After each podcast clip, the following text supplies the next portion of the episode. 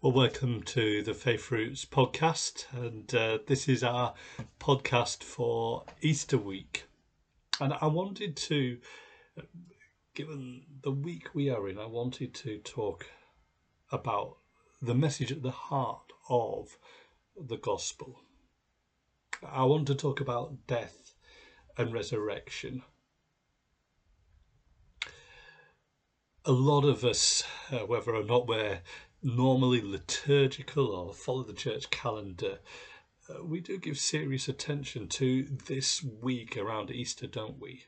Um, I don't know about you, but I, I find it is so helpful to have this week a little bit of focus time to return to those specific accounts from that week two thousand years ago, the the week that the Gospels put so much emphasis on, that dominates, that, that takes up most of the space of the Gospels, disproportionate to the rest of the Gospels. Uh, perhaps on Sunday you you travelled into Jerusalem with Jesus. Uh, perhaps your church had the palm branches, uh, and maybe you even got a, a real live donkey for the day. Uh, we didn't have one at our church. Our Uh, our pastor, our, our senior leader at, uh, uh, at our church um, was doing the children's work, and uh, uh, actually they were looking at the life of Moses. So I understand he he, he brought in a creature. Uh, he told the children that there was an, an animal in church. We all expected a donkey. It, it was a locust. Um, maybe you've done that. Perhaps you've stopped uh, to... Uh, join the disciples in marveling at the temple, uh, those great walls, that amazing building, and then heard the words of Jesus as he said that this building's going to be destroyed, as he prophesied A D seventy. Perhaps you are reflecting on the debates, the arguments with the um, the scribes, the Pharisees and the Sadducees through the week. Uh, no t- doubt you'll take time uh, to go to that Last Supper meal. Here Jesus is teaching, uh, remember his death and resurrection in the the bread and the cup.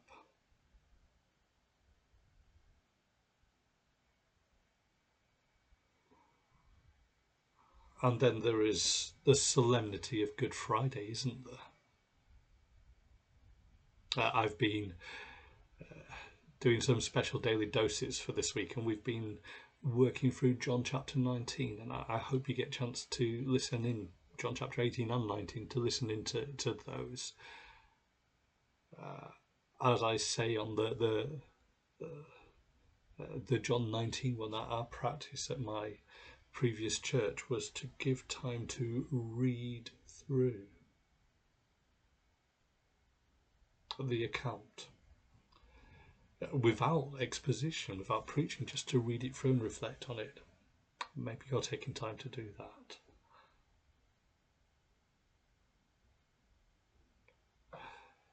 Easter week takes us to the death of Jesus. He had been promising, foretelling, prophesying, warning that he must die.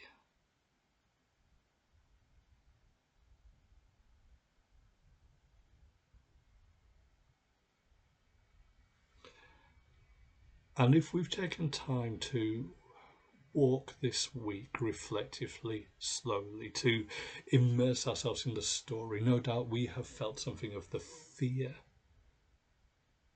the guilt, the shame, the grief of the disciples as they see their Lord put to death.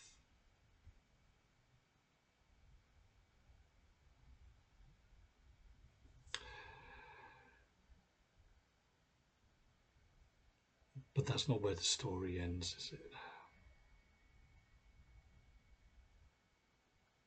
We must travel uh, through the the quiet Saturday, the inactivity of the Sabbath, the waiting, the grieving, to that Sunday morning. An empty tomb, angels, Jesus meeting Uh, the women on the road, Jesus speaking to Peter, uh, and later he will appear in that upper room as the disciples are there behind locked doors, doors that are locked to men but cannot hold the risen Lord out, because he's the one who tore the bars of the prison of the grave away. But in the afternoon there is a walk with Cleopas and another disciple, maybe Cleopas's wife or mother or someone, as they head home to Emmaus, grieving. And there on that road we are told that Jesus meets them. They don't recognise him. They're hearing the reports, the confusion that's going around, the rumours, but they have seen their Lord crucified, and they don't expect the dead to come back. Uh, and then in Luke twenty-four, verse twenty-six, Jesus says, wasn't it clearly predicted that the Messiah, the Christ, would have to suffer all these things before entering his glory? And then Jesus took them through the writings of Moses and all the prophets, explaining from all the scriptures the things concerning himself. I remember that verse in older language that talks about him beginning with Moses, going right back to Genesis and recapitulating, retelling the story of their scriptures and showing them that all of the Old Testament, all of the Bible, all of the scriptures, they had them at that point, points to him. Uh, the big picture story, uh, the great themes that run through the Old Testament, and the detail. That's the sense that we get. Thomas Renz was uh, one of my uh, Old Testament tutors at Oak Hill Theological College. Um, he's reading a commentary on some of the Minor Prophets, uh, one of the New International Commentaries on the Old Testament, um, sort of Nahum and that sort of bit of the Bible. And I remember uh, Thomas um, pointing to this passage and saying, you know, it's not just that Jesus picks up all of those prophecies. There are lots of prophecies that give detailed predictions that, that, that, that showed that Jesus was the one, where he was going to be born, how he would live, um, how he would die. All of those prophecies are there. The connections to Nazareth, all those kinds of things.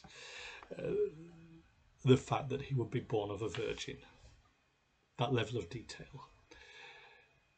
Certainly Jesus would have been picking up on those things. But it's more than that. It's in the very story itself. It's not just that we've got these predictions. Uh, Matthew keeps coming back to this sense that Jesus fulfills the Old Testament. Not just the predictions are right, but he lives out, fills, embodies everything that the Old Testament was about. Uh, so that when Jesus is born and his family have to flee from Bethlehem down to Egypt, and then Herod dies, so they return, Matthew says this fulfills the prophecy, Hosea, out of Egypt I have called my son.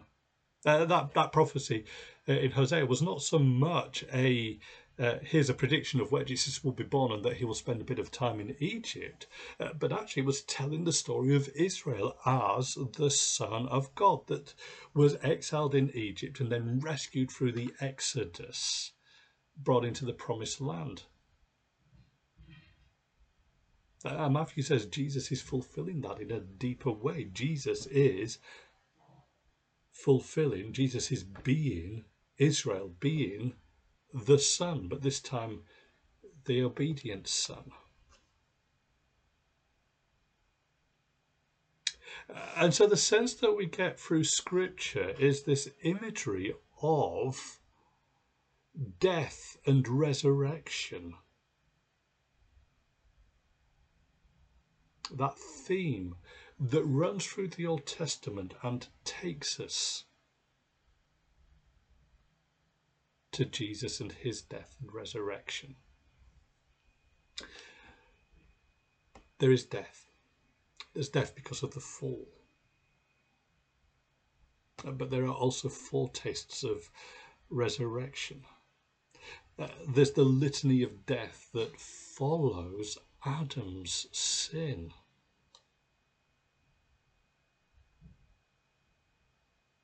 The curse comes.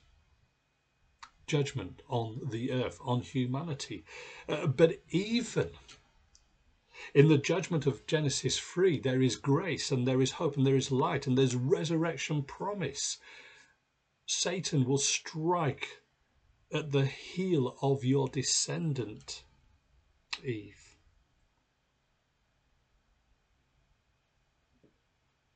But he will crush the head of the serpent. Life will come. And so Eve, who has been brought under the judgment of death with her husband Adam, is named Eve, meaning the, the mother of all life, the mother of life. Life follows death. Children are born. Uh, death comes. Each of the descendants will die. But right in the middle of the, the generational list that describes these people being born and then living and then growing old and then dying, and he died, and he died, and he died, there's an interruption. Enoch walks with God.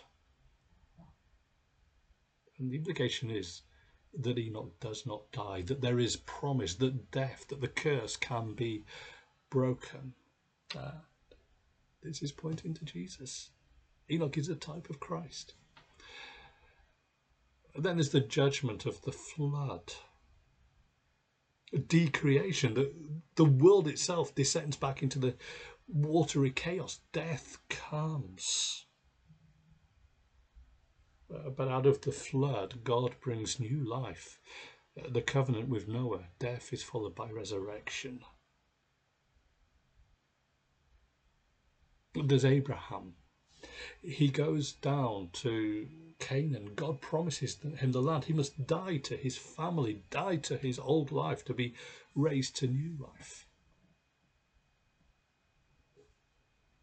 And then there's something fascinating. Abraham lives as a sojourner, a wanderer in the land. He has no land to possess, no land to call his own, until his wife, until Sarah dies. And the people of the land respect Abraham, so they uh, they offer to, to give him, to lend him, to allow him space to bury his wife. But Abraham says, no, I'm going to buy the burial plot. I'm going to buy land. I'm going to buy a cave.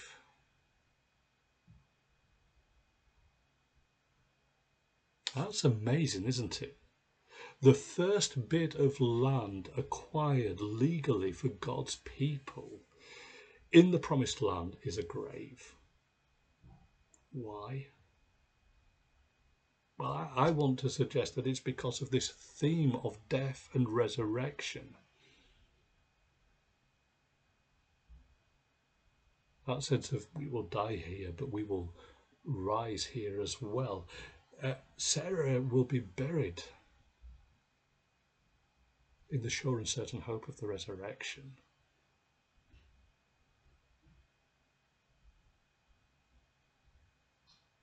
We die here because we trust the promise of life to come. And then there are the descendants of Abraham, Jacob and his family, and this famine and death is coming, and they escape to Egypt. But there in the land they are brought into slavery. Death comes.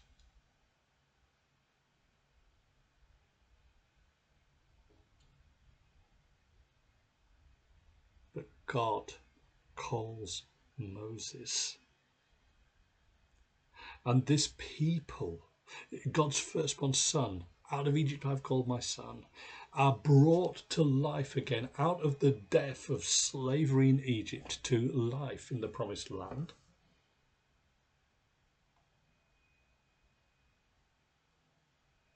There in the land they will go through these cycles of, of death, of judgment, of oppression because of their sin and idolatry, of life, of rescue from saviour judges, and then the rule of a, a king, a Messiah, an anointed one. But their sin will take them back into exile again to Babylon and Persia. Death comes again, the death of exile. But the story doesn't stop there. The prophets announce judgment. They announce that this death is coming. Look at the book of Isaiah. Look at those warnings of judgment, of destruction, of exile. There is death. Uh, but also, from the middle of the book onwards, there's the promise of good news, of comfort for the people, of uh, the restoration of God's people and God's land. And you see that in the prophecies of Ezekiel as well. Death will be followed by resurrection, defeat by victory, curse by blessing.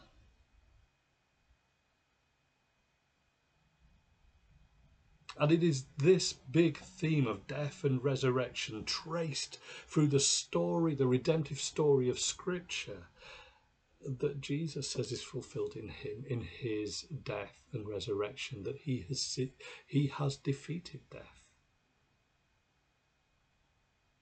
Uh, and that is the good news for you and me. Good news.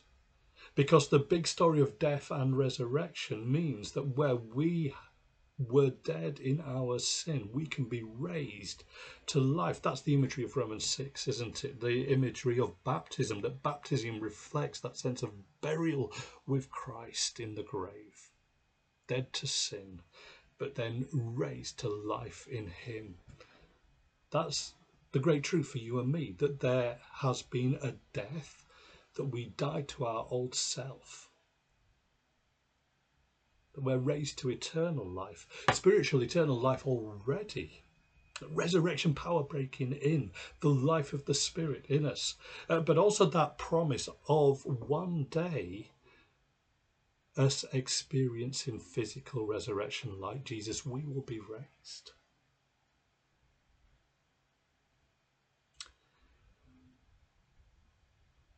So there's that big central gospel message.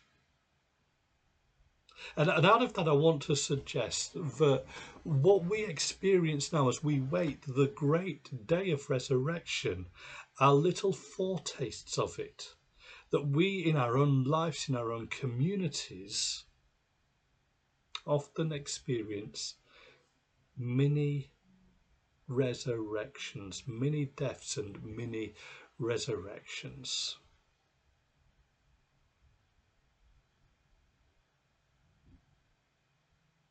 What do I mean by that? Well, there'll be times in life where you will have to grieve a loss, a hurt, a pain, a failure.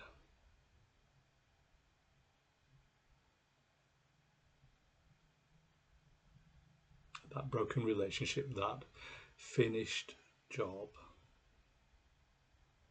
that end to a stage in your life, that leaving behind of a home, or on a communal scale. We've been through the pandemic, and some of us bereaved, were bereaved, some of us are grieving physical deaths, the loss of loved ones.